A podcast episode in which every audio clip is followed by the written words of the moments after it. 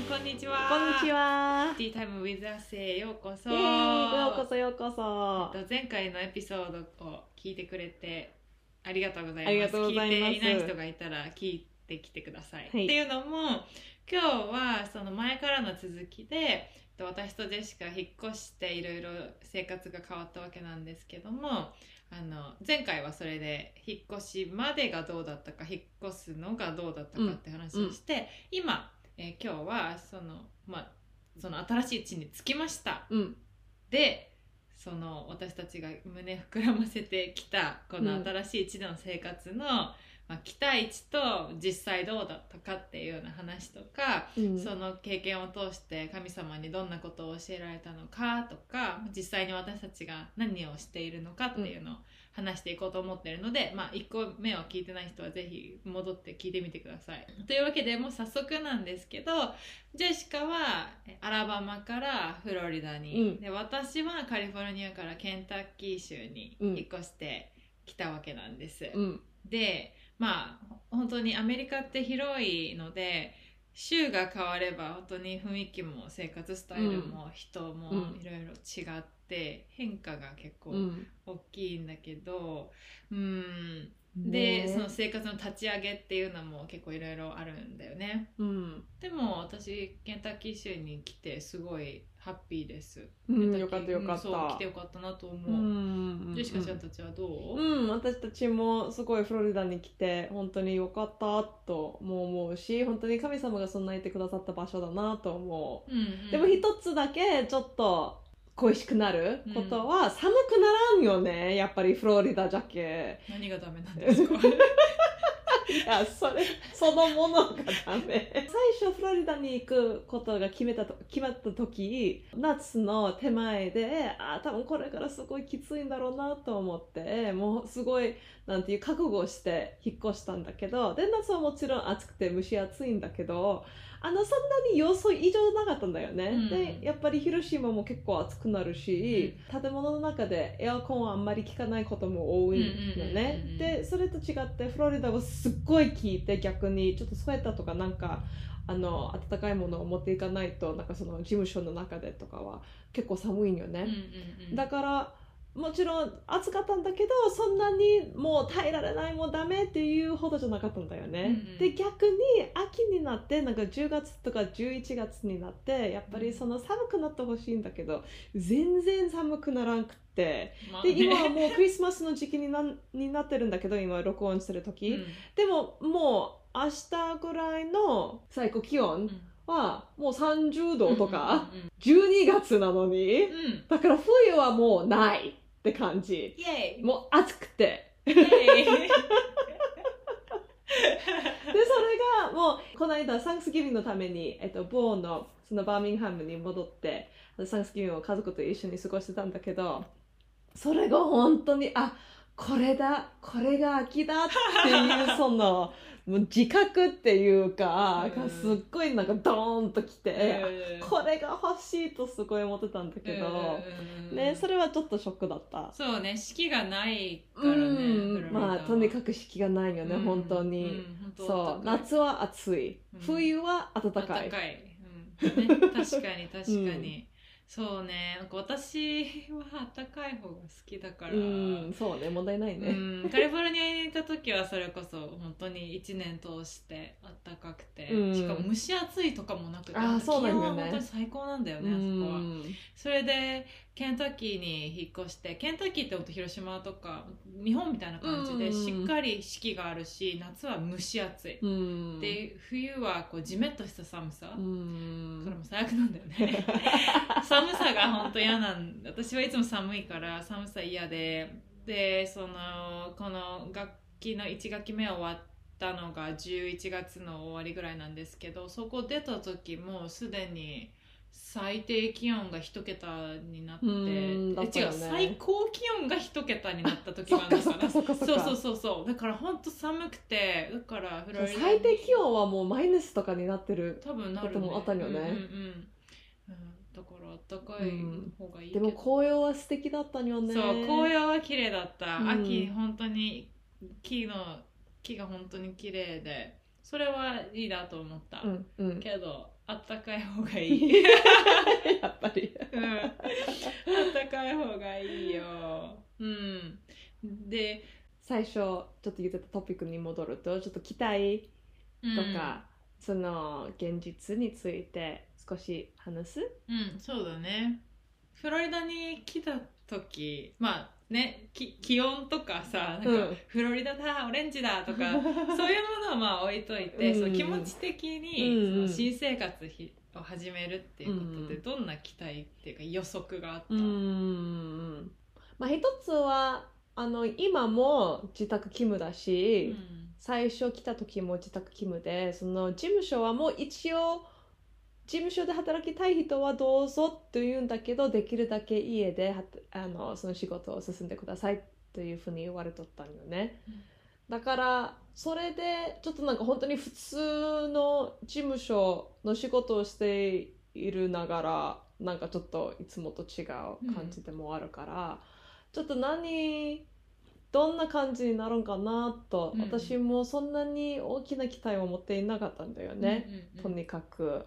でもその他のその宣教師からその事務所に働くことになった友達から聞いてあのその事務所のその雰囲気はやっぱり海外で宣教師として働いているチームの雰囲気とはまたちょっと違うよってとよく言われてた。ねあ、みんなそそこ事務所で働いている人も私たちと同じように海外で働いてた方が多いんようね。うんうん。多分もう4分の3ぐらいは数年間少なくとも数年間海外で働いてた人が多いからでももちろんみんなクリスチャンだし本当にその神様との関係をすごい大切にしてる、えっと、人ばっかりなんよね。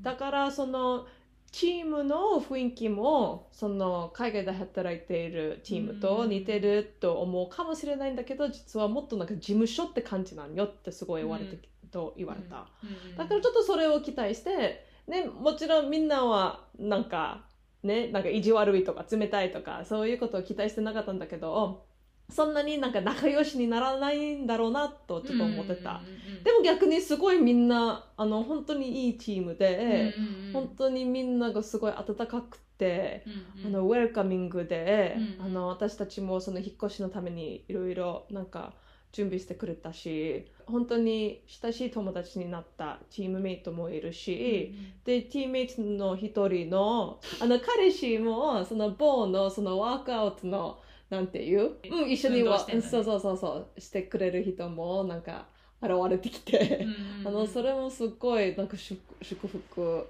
なんよ。確かに、うん、だからそこういう本当に楽しくてでも仕事もすごいみんなできる人だし、あの本当に数年間あの長い間もこういう仕事をしてる人ばっかりだからすごいいろんな経験も持ってるし、うん。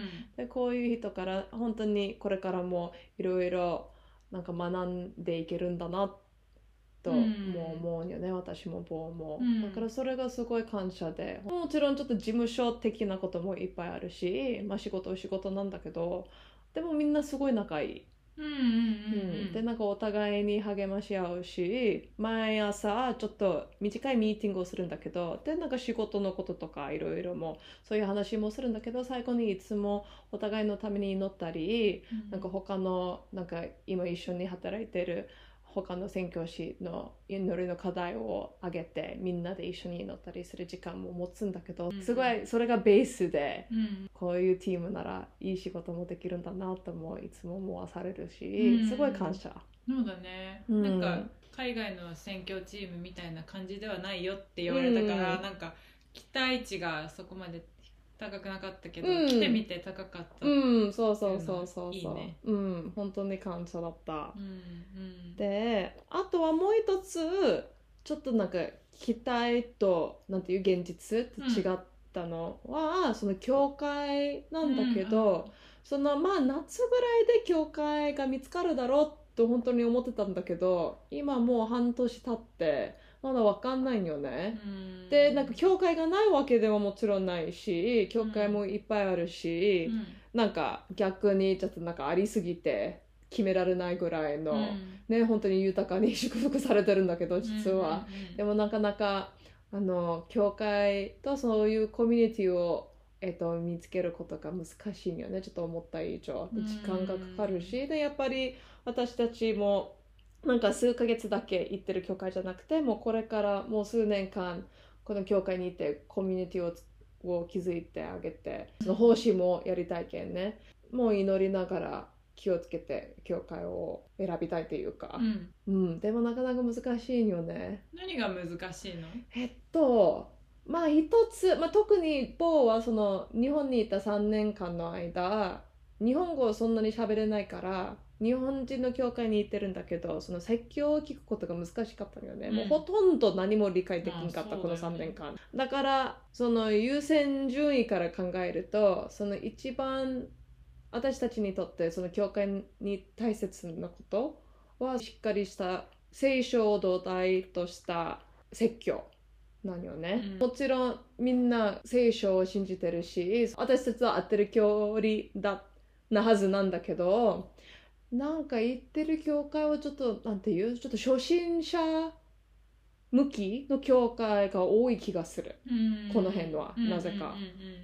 だから説教はなんか違うとか変なこと言ってるわけじゃないんだけど英語で言うとフラフィーと言うんだけどわかる？言いたいこと、が初心者向けというつまりその、えークリスチャンになって間もない人がき聞いてそこから信仰をスタートさせよううんとするようなメッセージが多いんだよね。そう。それとももう教会にはあんまり行ったことのない本当にそういう知識がない人のためのメッセージの教会がちょっとなんか多くて、うんうん。でそれはもちろんいいし、まあ必要なことなんだけどやっぱりその説教がすごい私たちにとって大事なことだからもうちょっとなしっかりしてあのもうちょっとなんかせ、えっと、聖書をなんか深めるための説教が欲しいなとうん。ずっとうんなんか言ってきて、うん。だからまずそこが、うん。えっとなければちょっとあきょこの教会はやっぱりちょっとあれかなとも思って、でそれでなかなか見つからなくて。うん。なんかあんまりにもこだわりたくないよね。そうだね。そう、ん。なんか変にこだわりたくない、そうね。ね、なんかこれだけが気にならないからもうここは行かないとかそういうのが私も嫌だし、うん。そういう態度を持ちたくないんだけど、うん。でもやっぱり説教はすごい大事。だからそれだけをたちょっと大切にしたいなとも思うし。そうだね。あそれはもう一つもうちょっと近く近い場所で行けたらと思うよね、うん。まあ30分以内。そうだね。ねやっぱり奉仕とか毎週なんかいろいろその奉仕とかをするならちょっと遠いとこ長期的に。うん。それはちょっと難しいなとも思うんだけど。アメリカだと選ぶっていう状況になって、うん。まあ、選ばないといけないから、うん。結局なんか優劣をつけるわけじゃないけど祈って、まあ、コミットしない、うんする決断をしないといけないからうん難しいよね。うん。そうね。ちょっと first world problem とかも言ったりするかもしれないそうね そうね。贅沢な悩みなんうんだけど、そうそうそうそう。うん。なおちゃんは？まあまず何を期待してた？あでもあんま期待はなかったかも、あうん。なんか悪い意味じゃなくて。うん。なんかアメリカで学生したことがないからうん。あのーそっかそっか。どういう感じになるか分かんなくて、うん。そうそう。でもまあ想像する感じでやってて、うん。であ一個あったのは、まあ、多分勉強が一番大変だろうなとは思って、うん。でまあよく進学校に行くとあのすごい大変になっても死ぬ思いをするぞって言われるから 言われて、てたん？言われてとおーそっかそっかか。勉強すごい大変だと思う。アメリカで？アメリカで。あーそっか。うん。まあ、日本の進進学校の方がもしかしたらあー。なんか日本の進学校はなん勉か強以外のと難しそうころでも難しそうだけどアメリカではとにかくその学問の部分ですごい難しういん。と思うよってうん。言われててだからそこについてすごい祈ったし準備していったつもりだったんだうよね。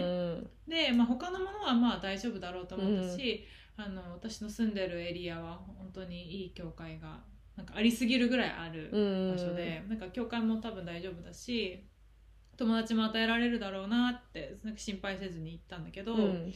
なんか蓋を開けてみると勉強は思ったより大丈夫で なんか感謝のことにすごい全部楽しめてるし、うん。遅れを取ったものもないし、うん。本当に感謝だったんだけどなんか進学校の中でのなんか深い交わりっていうのがまだ持ててなくて、うん。でまあ、アメリカの進学校私の進学校は男性が8割以上だから やばいね。そうで女の子を見つけてでそれで仲良くなって深い交わりをするって結構ハードルが高いっていうことを気づいてなかったうんんだよね。そっかそっかそっかそっか、そうだよね。そう。でなんか今までどこに行っても、まあ、東京はちょっと違ったけどあのどこに引っ越しても基本的にはいい友達とか、いい姉妹はすぐ与えられてた気がして、うん。だからなんか当たり前と思ってたんだけど、今回なんか進学校に行ってそれが学校で与えられないっていうところに結構がっかりしたうん。かな。でまあ諦めたわけじゃないしまだね実際にはセメスターも3ヶ月半とかうん。4ヶ月ぐらいしか過ごしてないわけだから、全然なんか今なんかあもうダメだって思うことないんだけど、予測とは違ったって感じ。うんそうだよね。えでも深くなんか交わりができてないっていうのはなんかなんでだと思う？なんでそういう交わりがあ多分もう純粋に一緒に過ごす時間がない。あーそっか。みんなまあアメリカのしかもえっとしなんだ？え？大学院、うん。マスターのレベルだからみんなバラバラの授業を取うんってて、でみんなバラバラの仕事をしてる、うん。うん。で学外で働いてる子もすごく多いから、うん。授業に行って仕事に行って、うん。教会のグループに行って、うん帰ってくるみたいなことうんをそれぞれがやってるとどこかでこう出会うことがないっていうかね。うんそっかそっかそっか。え授業とか寮とかには？いるけど、うん。でも本当にあのあんま見ない。そっか。みんなそれぞれで一人でもう仕事とかその勉強とかをやりながら。でまあ一個思ったのは、うん。あの基本的にその教会が今の私たちの家だっていうことがすごい明確にみんな思ってて学校もそれは言っててあなたがその根ざす地域教会が、うん。あなたが困った時に一番に手を差し伸べてくれる人たちであるべきです、うん。学校よりも先にって。そっかそっかそっか。でで気づいたのはその女の子たちも男の子たちもあのちゃんと自分の教会があって、うん。スモールグループがあって祈りの会があってだからそこで人間関係を築いてそこで深い交わりをしてるんだよね。うん。だからあのそれがまだない状態でそれをあんま知らずに来たから学校でそれがあるものだと勝手に思っちゃってたみたいな。そっかそっかそっか。でまああった方がいいとは思うんだけど、うんそうだよね。確かに。うん、でやってる人もいると思うんだけど、うん。まだ私も新入りだから、うん。なかなかそこが見えてないかうなっんて感じ、そうだよね。だけどそうねみんないいんだいい人たちなんだけうどね、ん。だから、ね。まあ、次の楽器に期待かな、うん。うん、でもまあ一個祝福なことはもう教会はすごい私の場合は早く決まっうん。うんそうだよた、ね。うん、でジェシカもさっき言ってたけどあんまりこだわりすぎるといつまでたっても決まらないっていうのは、そのオリエンテーションで言われててもう私のエリアは本当に教会だらけ でしかもどの教会も本当にいい、すごいね。うん。なんか私の進学校を卒業してる先生とか、あの私の教授とかがあの、うん。メッセージしてる教会とかだから、まあ、どこに行っても別になんか、だなんか間違ったことは絶対言ってないし、うん。まあそこそこ深いものをやってるんだよね。う。さすがケンタッキー州よね。そうすごい。なんかね教会のメンバーの人のねあの進学の知識とか聖書の知識も本当に深い、へえそっかそっうん。かそれはやっぱり彼らがあのスモールグループにコミットし続けて一生懸命バイあうん。の聖書を学んでやってる、うん。来てるからだと思ううんだけど。ん。なるほど。びっくりする。なんかうん。新学生だけど、私。私が私より知っでも聖書のことを知ってるなっていう人がたくさんいる。すごいね、うんなん。かそういう環境になんか囲まれてることはすごい、うんまあ特殊うん、だよね。うんうんうんうん。でもそう教会はすぐ決まってでコミュニティグループっていうスモールグループもあって、うん、私のグループはあのなんていうの世代がバラバラで、うん。結構年上の人もいるし下の人もいて結婚してるカップルが多いけど私とかみたいな独身者もうん。いてでみんなすごいねいい人たちでうん。気にかけてくれるし1対1で会ってくれてうん。コーヒーしてくれたり祈ってくれたりして。いいねいいね、うん。えそのそのミーティングっていうかそのスモールグループの時間はどこで持つん？あえっとね私の教会は基本的には日曜礼拝の前。あーそっかそっか。だから朝9時から。なるほど、うん。ああのあらゆる、えっと、いわゆるサンデースクールだよね。そうなんかアメリカの南？かもしれない。南私も知らんかった。そうだよね。うん。いやなんか日本だとサンデースクールっていうと子供のの教会学校、うん。うん。私も思ってた、ずそうだっと、よねうん、そういうイメージだった。サンデースクールを言うともう子供たちの、ね。うん。そうだったんだけど。だけど。多分南部かな、まあ、バーミンガムとか、うん。あのケンタッキーもなんだけど Sunday school っていうと大人のそのバイブルスタディっていうか。そう Bible study だうんね、うん。あのただなんか来て分かち合いする会ではなくて、うんうん。あのしっかりとなんかもう本当に聖書に詳しい先生が立てられてて、うん。そのグループ一つ一つに。でみんなそこに来てあのいろいろ分かち合うんだけど聖書について勉強するね。うんうん。えグループは何人ぐらい？123人かな。あそっかそっかそっか、うん。小さめ。なるほど いやマジでマジで。小さめ。本当に。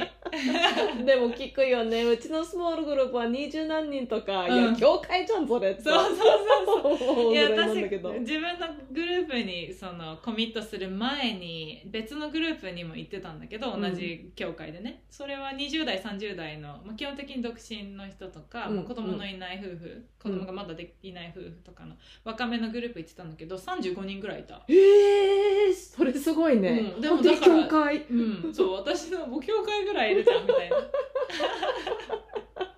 でもみんなその35人のグループでもいやでもこれ普通だから全然いいよとか。うん、ていう。普通なんだと思う。なるほど、うん。それすごいね、うん。そっかそっか。私たちもあのバーミンハムにいた時ボーの妹さんが私たちをその Sunday school に招いてくれたんだけど、うん。ちょっとその日本のその ministry についてちょっと話してくれない？って言って、うん。ちょっとうちの Sunday school で。で私は Sunday school を聞いてあその子供たちの Sunday school かと思って、うんうんうんうん日本の ministry その宣教師その息子さんはなんか5歳とか6歳とかなんだけどどういう話をすればいいのかなとも思いながら行ったんだけど行ったらあ大人のサンデースクールかってすごいなんか、うん。びっくりしてた。びっくりするよね。うん。そう、ん。でずっとボーが「いやそれ当たり前だろう。もう大人のグループよだよ」ってなんか言われてて「いや私知らんかった」とか、うん。でも本当にその地域性の違いね。なんよね。うんうんうん面白いよね。ううん。ん、面白かった。でもまあ教会教会友達すごい大切でジェシカは同僚が私は同僚がもういなくなったけど、うんジェシカはそうだよね同僚がいるもんね。そうそうそうそう。なんか面白い。ちょっとなんか逆になってる。そう逆になってある。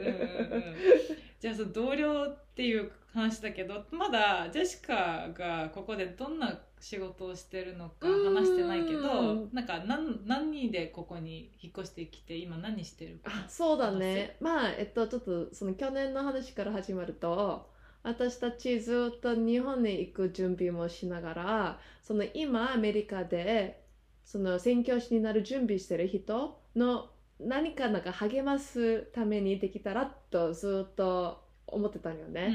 でそういうなんか私とボーの間でもそういう話もしてたしなんかちょこちょこっと、あのパイオニアーズの他の今その準備してる人と出会う機会が与えられててそういう交わりもすごいいつも楽しくて、うん。で特にその日本に行きたい人だったらその日本についての話もいろいろできるし、うん。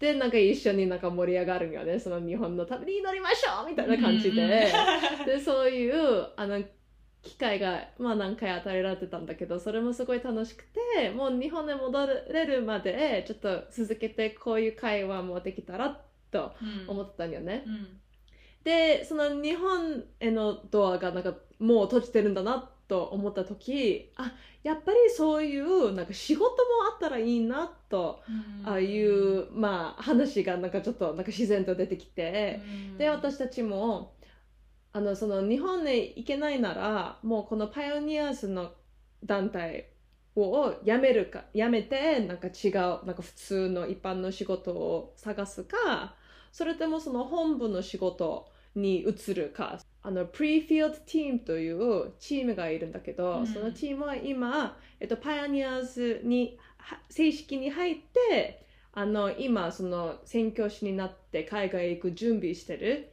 人の担当うんうんをしてるチームうん。がいるあるんだけどそれはプリフィールドチームっていうんよね、でそのチームの中にはアレンという仲いい友達がいるんだけどアレンにちょっと連絡してみて今こういう状況なんだけどちょっと仕事はないかなという話をしてて、うん。次回またもうちょっと詳しく話すんだけど結局「ああるよ来て来て」となんか言ってくださって。で私たちもそのチームに入れてくれたんだけど、うん。だから今もその前そういうなんか楽しい会話とか交わりができたんだけどそれが仕事になったのがすっごい恵みだと思う。ねね、で具体的にどういう仕事をしてるかというとだから、えっと、日本でも何回聞かれたんだけどその宣教師っていうのはもうボランティアって感じで言ってるのかそれともうんなんか給料とかを普通にもらってるのか、なんかそういうことうんよく聞かれるんだけど、教会で働いてる牧師先生と同じように宣教師も給料ももらうし税金とかも払わないといけないしなんか保険とかああいうのを普通にあるよね。だから、えっと、それは本部を全部提供してくれるんだけどそのお金はどこから来てるかというとその地元の自分の地元の教会や他のあのその関係のある教会と教会に行ってるそのメンバーに、まあサポートしてもらう。うんサポートしてもらううん。ことになってるんよね。うんうん。でそこからお金がその団体に行って、でその団体は私たちを給料とかその保険を通して私たちをなんか払ったりとか。うんなるほど。だからつまりそのあのね宣教師まあそういう人もいるかもだけど基本的には宣教師どこどこの団体のっていうとあのその団体の本部があってそのその本部がいろんなお金の面とかそのサポお金のサポートをこう貯めて海外に行って働いてもちゃんとお金が払えて本国での税金とかも払えて保険もあってっていういろんな面倒を見るっていう機能がその宣教団体の本部にあるんだよねまず。うん、そうそうそう。で宣教師になりたい、えー宣教の地に行きたいって思ってる人がまだアメリカにいるとでうん準備してるんだようんね。、そうだよね。で、その準備の一つは、そのサポーターする支援の協会とか、うんそういう、えっと、ふうに経済的にサポートしてくださる方を、まあ、探しに行くっていうか。集めないといけない、うん、集めないといけないよね。で、そういうふうに、えっと、いろんな人とその、選挙しようとしてどういう働きをするかを報告しながら、まあ報告っていうか、なんか、presenting their vision うんうんうん、なんかその具体的にどんな働きをしたいかっていうのを説明するんだ、ね。まあ説明するんよね、うん。そうそうそう。をしてサポートサポートしてもらう。うん。そういう働きをしないといけないんだけどその準備の中でそれが多分一番大きい、ものなんよね。うんそうね、うん、一番時間も、えっと、いろいろかかるんだけど、うん。そのためのコーチングをコーチングが私とボーの仕事です。うん。なるほどね。なるそうほどね。まあニュースレターを書いたりそういうなんか報告をしたり、うん。役員会の前で自分のしたいそのミニストリーや宣教師の働きを、えっと、説明したりとかそういうこともいろいろしないといけないんだけどその一つ一つをなんかまめに助けてまあいろいろコーチングをしながらちょっと一緒にする場合もあるし、うん。とにかくそういうもうちょっと some people want a little bit more help もしそのサポートをフルで集めるまでにもう少し他の人からのサポートとか励ましとか、うん。知恵が必要な人もがいたら、うん。ジェシカちゃんたちが助ける。うんってことか。うん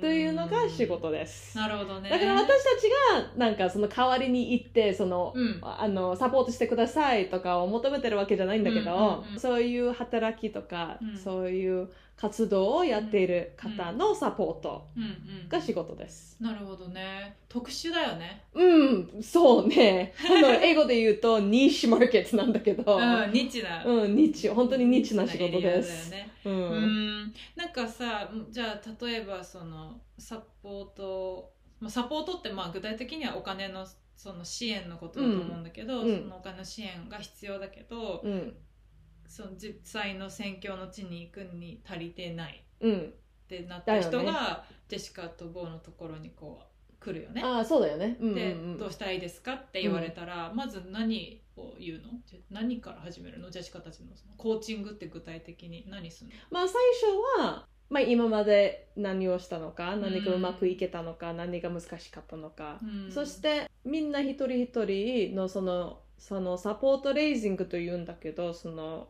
サポートしてもらううん。ことはね。で、えっと、サポートレイジングに対してどういう態度を持ってるのかも聞うん。くやっぱりすごいこういう活動が嫌いっていう人が多い、まあどう見てもやっぱりそのお金をうん。求めに行ってるような感じになってしまうことが多いから、やっぱりみんなそれがすごい、まあ、難しいっていうかうん。恥ずかしいっていうか、ストレスだよね。うん、ストレスだよねとにかく。うん。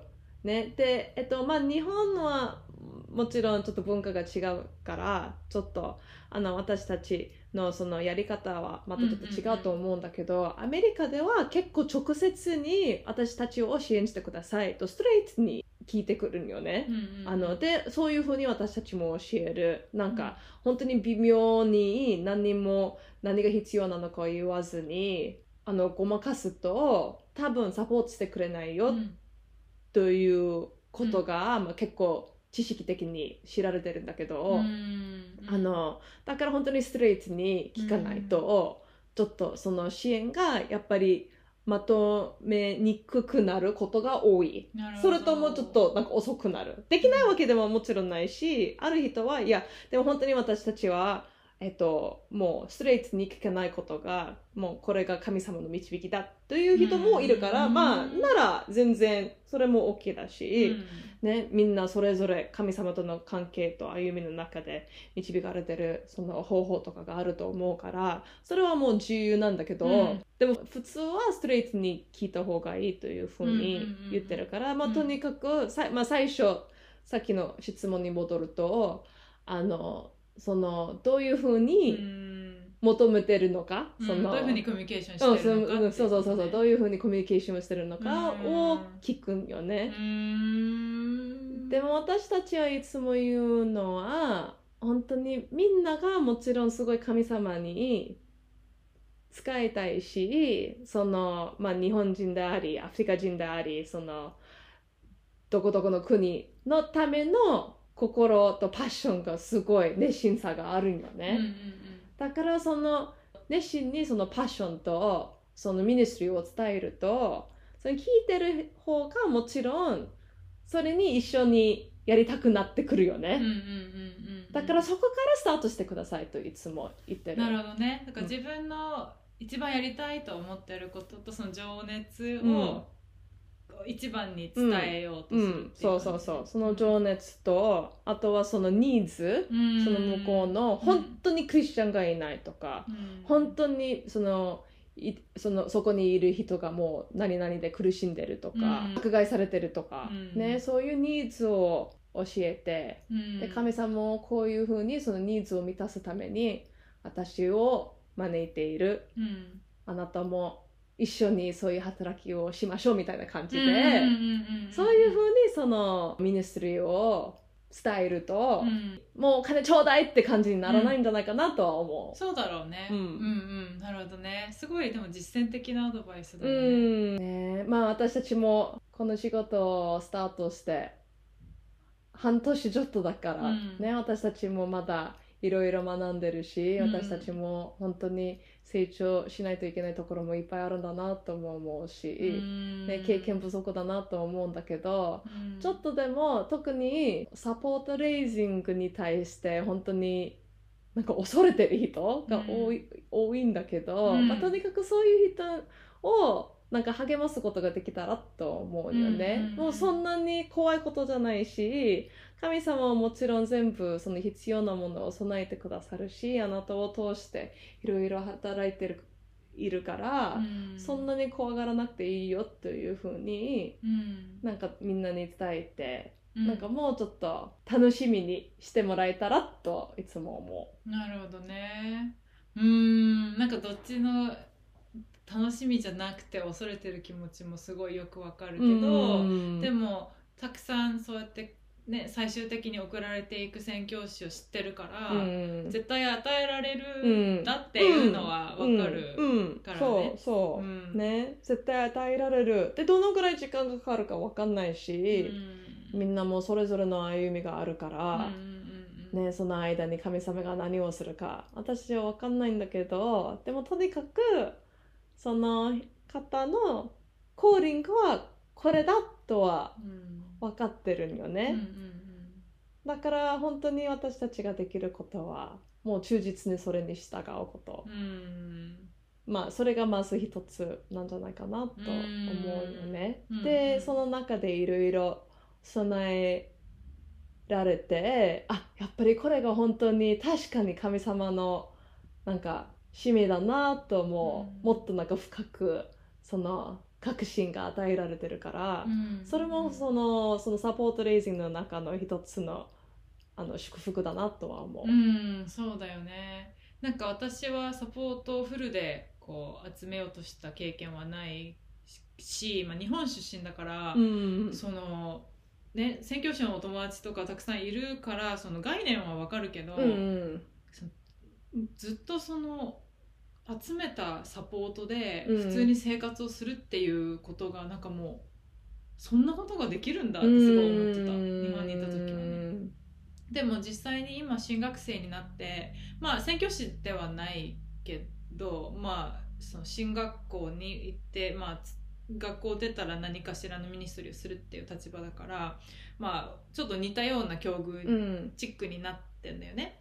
でそれでこう私はあの前に支払われてたお給料で貯めてたものとかを基本的には使っていこうとしてるんだけど、あのなんかなおちゃんのためにって言ってこう小切手を送ってきてくれたりとか、あの生活費が足りてるのかってうんこまめに聞いてきてくれたりとか。あのね、なんか医務医療費とかがかかった時にうん。その予測してなかった出費があった時にこう頼ってきてほしいって言ってくれる人がこう出てきたんだよね。うん。でその時にすごい改めて実感した、あ神神様ってこういうふうに備えて与えてくれるんだなっていうのと、まあ、実際に神様のコーリングにこう従っていく時にそのもう空から小切手が降ってくることはないんだけどその人を通して神様がこう与えてくれるんだなっていうのをこうし小さいスケールだけど感じているから、実際に宣教師として宣教の地に行こうとしてる人たちはそれをそのフルスケールで、ね、体験することになるっていうのは祝福だよね。うん。そうそうそうそう、うんえなんかさコーチングして今半年じゃんか、うんうん。なんかこれからどういうこう、まあ、数年やるんだよね、うんこの仕事をそうよね、うん。どういうふうに成長したいとかあるの？そのコーチとしてジェシカ側の、うん。ままあ一つはもちろん経験。うん、ね。私はやっぱり自分のサポートレイジングしかやったことないしね、やっぱりそのでそれはずっと独身を独身でやってきたことなんだけど、やっぱり家族でうん。ねすることもちょっと違うし、うんでなんか地域性もちょっとあるとも思ううんうね。でさっきと同じよえさっきも言ってたんだけどやっぱりアメリカの文化と日本の文化が違う、うん。もちろん違うんだけどアメリカの中に住んでる、まあ、例えばアジア人とか韓国人の中でこういう支援を求めに行く時のなんかその文化の違いとかうん。があることになんか最近ちょっとまあもうちょっとなんか自覚したっていうか気づいてきた、うん、気づいてきたとかう、ん。ね。まあ、もちろん違いがあることは分かってきたんだけど、うん。なんか具体的になんかどういう違いなのかとか、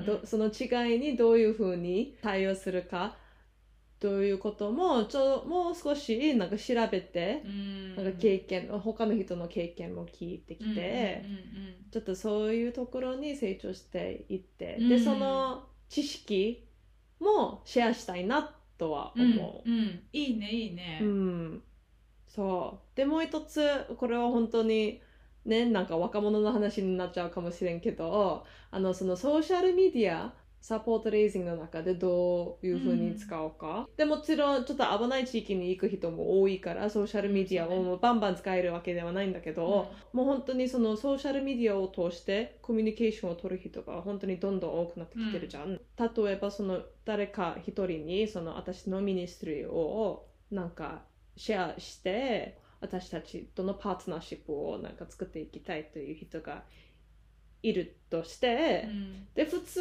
はもう電話しなさいと私は、うん。私たちはみんなに言ってるよね、うん。もうさっきからちょっとそれがもうちょっとなんかプロフェッショナルうん。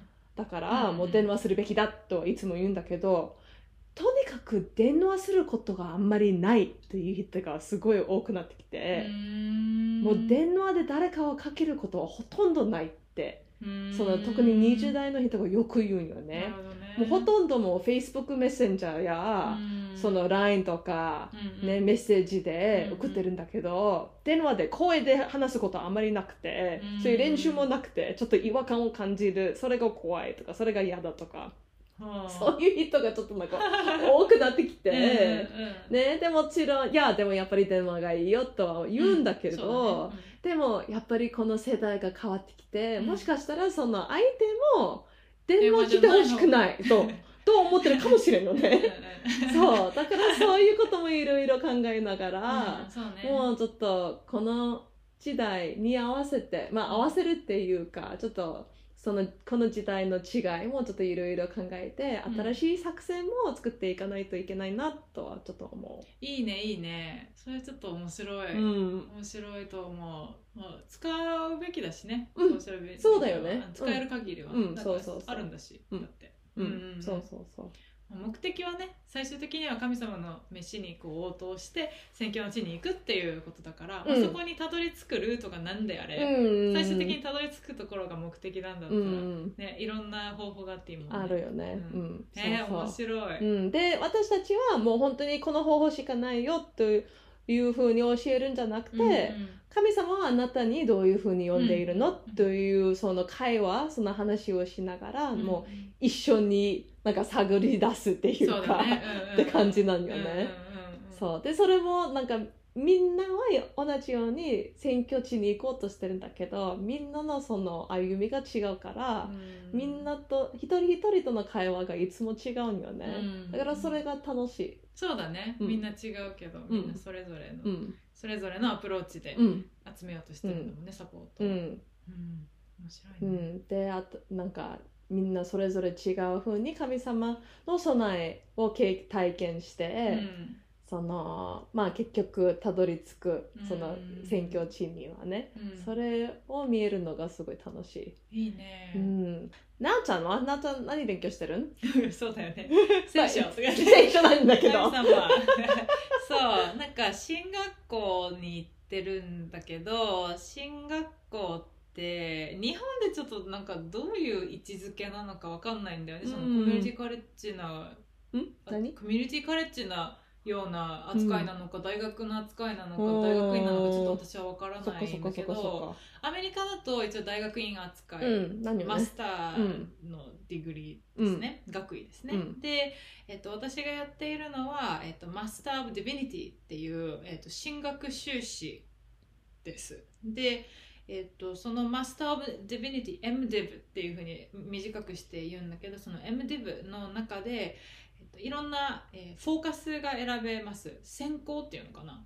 が選べるんだけど、私の専攻は一応大宣教命令専攻っていうもので数ある専攻の中でも、まあ、12を争うぐらいこうひ幅広くうん。いろんなことを学ぶコースです。で大宣教命令専攻っていうのはあ私のなんだけど例えばイスラミック・スタディっていう、うん。あの将来こうイスラム教のあの地域に赴いていって神様のことを伝えたいっていう人たちはそういうところに行くしミシオロジーとかねもう宣教のそのなんかこう世界の宗教を勉強したりとおかー。その宣教のやり方とかを深く勉強していったりとかっていう、ん。だからそれはまたそのなおちゃんのやってる宣教大命令の宣教とはまたちょっと違うよね。うんミシオロジーは別、うんそっかそっか。うん。で大宣教命令専攻の私はもう本当に将来どまあだから選んでんだけど 私はこれはすごいいいやつだなと思うんだけど、まあ、どこにどの道に導かれても、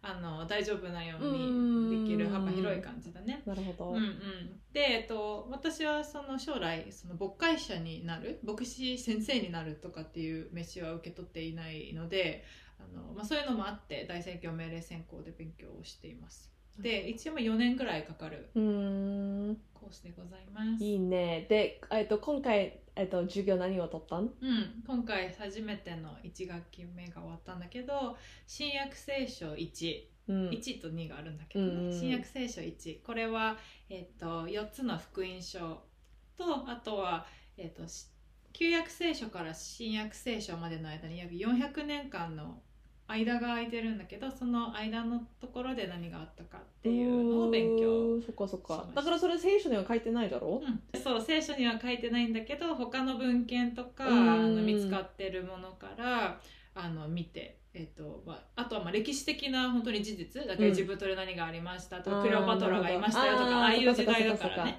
そういうところをまあさっと勉強して、うん。でその中でそのイスラエル人たちうん。がどういう歩みをしてきたかっていうのを、まあ、ほとんどそこはね自分でこれを読読めっていう感じだったんだけど でそこであのマタイマルコルカヨハネの福音書を、うん。まあ、比べながら似てるところがあるけど違うところもあるっていうのはうんなんでなのかとか、まあ、イエス様のその例え話の深い勉強をしたりとかっていうのをやったね。でそれが1個とあとは組織進学1でこれは123あるんだけど、うん。その中の1でこれは私のお気に入り授業 いいねいいね、うん、組織進学1は、まあ、進学っていうのが何なのか？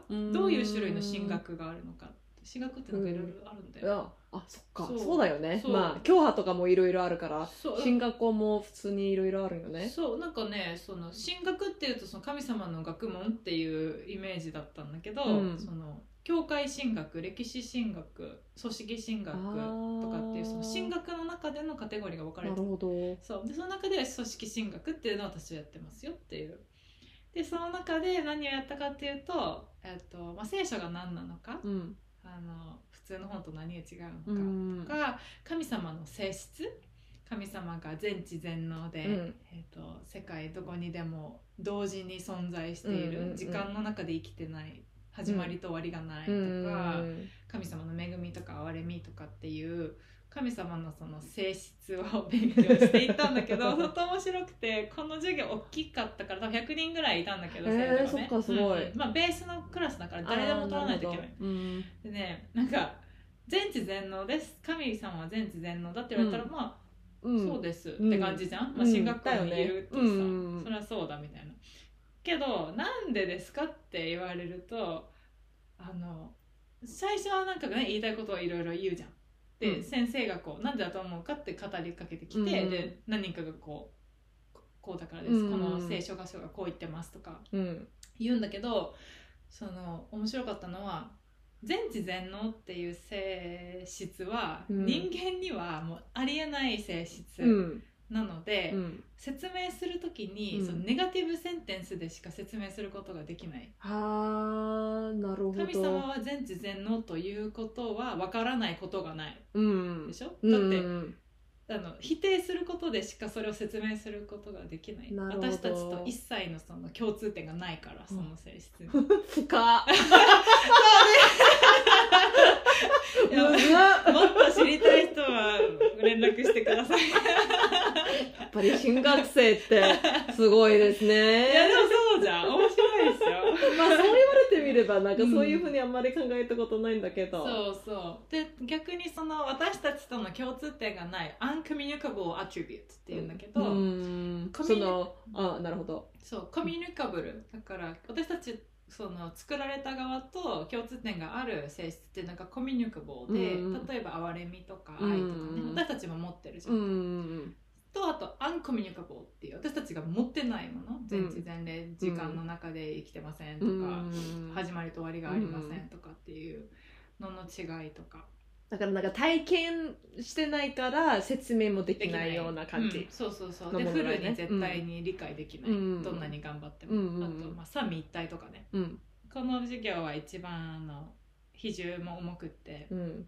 で初めてフルの長さでの論文を英語で書きました、まあ、私その大学の修士え違う大学の学位であの一応卒論は英語で書いてるんだけど、うんうんまあちょっとああいうのとはわけが違うんうっていうかね。ね。そうよね。うん。で一応私では論文は、えー聖書の無語性、えっと、ないに誤りの性質。だから聖書に誤りがありませんっていうものについて。それ何ページ書いたん？ました。15ページぐらいかすげえすごい。なでもなんか15ってあんま長くないんだって。あそうなんだ。大変だったよ。そっか11ページぐらいでうんどうしようと。とりあえず本借りてきてみたいな。そっかそっか。あ最低付け足し15ページじゃないと？とか？うんだからそそのぐらいだったんだよねあなるほどなるほど。難かったけど、うん、でもあの楽しかった、うん。そういうことそういうことを考えたことがなかった。私はエラーがなくて当たり前と思ってたからね、うんうんうんうんそう。そっかそっか。いいねいいね。でも一学期を無事に終えてお疲れ様でした。ありがとうございました。すごい楽しかったよどんな授業も。うん。あのその授業の中で、まあ、もちろんなおちゃんはず,、えっとまあ、ずっとっていうかもう数年間ずっとあの教会に行って聖書も勉強していろいろなんか聖書とか神様についての知識も得てきたと思うんだけどうん。うんその授業の中で一つ「えー?」っていうようなことがあった？えっとね。えー、っていうのはえー？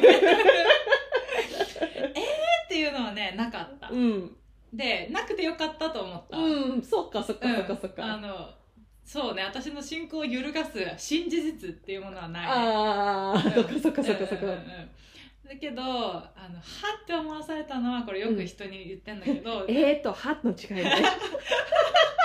全然違うんだよ、まあそう言われてみればそうなんだけど、うん、でもはっと思わされたのはその組織進学でその神様の性質を勉強してる時にね、うん。みんな頭から煙が出てくるでしょ。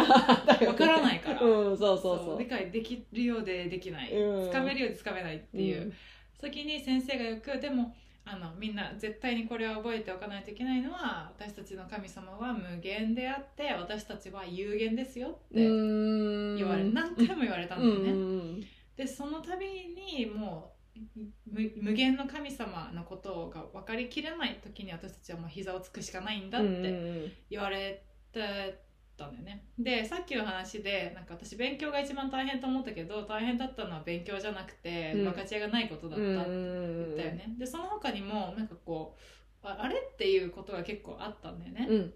でなんでうまくできないんだろうとかなんでこれ予知できなかったんだろうとか、うん。先回りしてね問題を回避できなかったんだろうって思ってたんだけどその時にその神様は無限であってあなた私たちはどこまで行っても有限なんだっていう言葉にすごいハッとして、いやそれはできないことがあって当然っていうか、なんかお予測したことがそのまま実現されなくてその度に面食らう自分に面食らうっていうか、うん。そのうまくい自分がうまくいできなくてびっくりしてる自分にびっくりするっていうか ね。うんでそれはそうだよねって有限だからできなくて当たり前当たり前なんだけど。だけどなんかあたかも当たり前じゃないみたいに感じる、うんなんでみたいな。神様に頼ってるしとか。そうそうそう、うんなんかね聖書読んでるしなんか分かってるうん。自分の知識に頼るなっていうのも分かってるけど自分の知識に頼ってませんっていう自分に頼ってうるっていうのにすごい気づかされたからうんなんか神様は無限私たちは有限っていうそのフレーズにすごい教えられた、うーんなるほど、というわけでえっと最後ファンファクツで終わうりましょう、ん。はい。あそういえば前回ファンファクトの説明せんかったのよね。した方がいい？なんか新しいリスナーがいるかもまあなんとなくわかるかもしれんけど。まあ一応ファンファクツって日本語で言うとなんか豆知識みたいな意味なんですけどでも日本の豆知識ってなんか豆って言いつつなんか結構ためになることが多いじゃないですか、うん。ファンファクツはもうマジでどうでもいい。だけどなんかうーんみたいな感じのやつ。そうそうそう。結構ランダムなこともばっかりで。そうそうそう。どうでもいい話なんだけど、毎回そのこのファンファクツを一個ずつシェアして終わることにしてるんで今回もやります。はい。何点先に行く？うんえっとねあのねイギリスの、えー教授とかまあその多分リサーチのチームが発見したみたいなんだけど牛っうん。て方言があるんだ。え？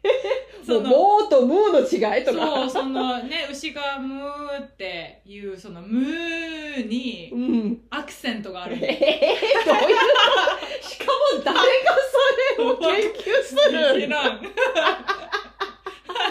もあるらしいよ。私のこの大学で何を勉強してるかしたいかというと牛の鳴き声の方言についてそれ面白い。ねえだからわかんない。どう何がどう違うのかわかんないけど、ん。イギリスではなんかこうう、ん。しかもそれを調べて何が何が役に立つ？牛と会った時にどこ出身かわからんじゃん泣いてみてって言って。ムームーああなるほど。北ヨーロッパの出身ですね。アメリカですね。面白いそしてなんか私たちいつもなんか別々であのその豆知識を調べてここでシェアするんだけどなんとなくなんかテーマがあることが多いよね。え動物？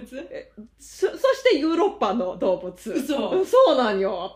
えー怖い。怖い。そうよくあるね、うん、よくあるよくある。はい。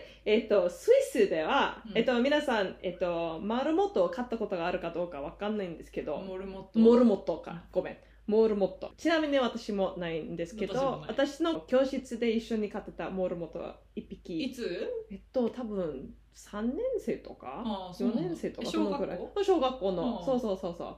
えっと多分1学期だけ。えっと、でその次の学期は違うクラスになったんだけどあとモルモットをこ飼ってたんよね。でもスイスではであの時は確かに1匹だけだったんだけどスイスでは1匹のモルモットだけを飼うことが違法です。なんで？だから social beings なんていう？They're very social. え？ちょっと待って。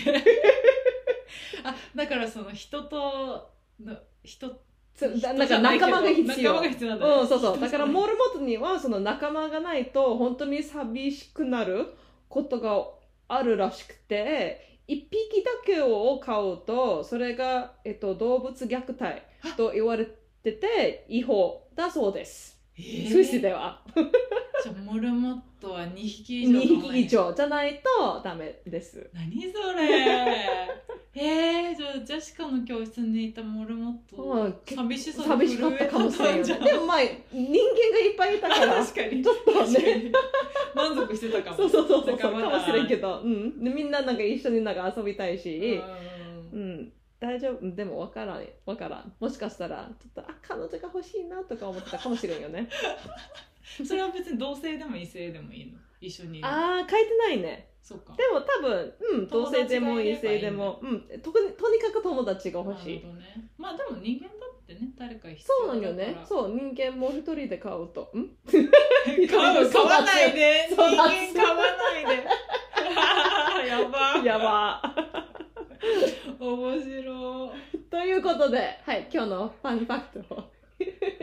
い 以上です。以上です。というわけで今日も聞いてくれてありがとうございました。ありがとうございます。次も次はえっとまあこの移動引っ越し新しい仕事学校っていうのの流れで、まあ、どういうふうに私たちがこの次の人生のステージをうん決めたのか？どういうふうに神様と相談して神様の声を聞いたのかっていうことも話すのでぜひ引き続き聞いてください。聞いてください、うん。まあ、私たちの話ばっかりになっちゃうかもしれんけど、でも皆さんもきっとこういう経験もあるでしょう、うん。またねあのこれからの、えっと、何か大きい決断を向けてうんいろいろ悩んでる方々もいるかもしれませんけれども、そういう人のためのちょっとででもちょっと励ましになれたらと思ってますので、うん本当に聞いてくれてありがとうございました。うん、ありがとうございます。じゃあまた次回戻ってきてください。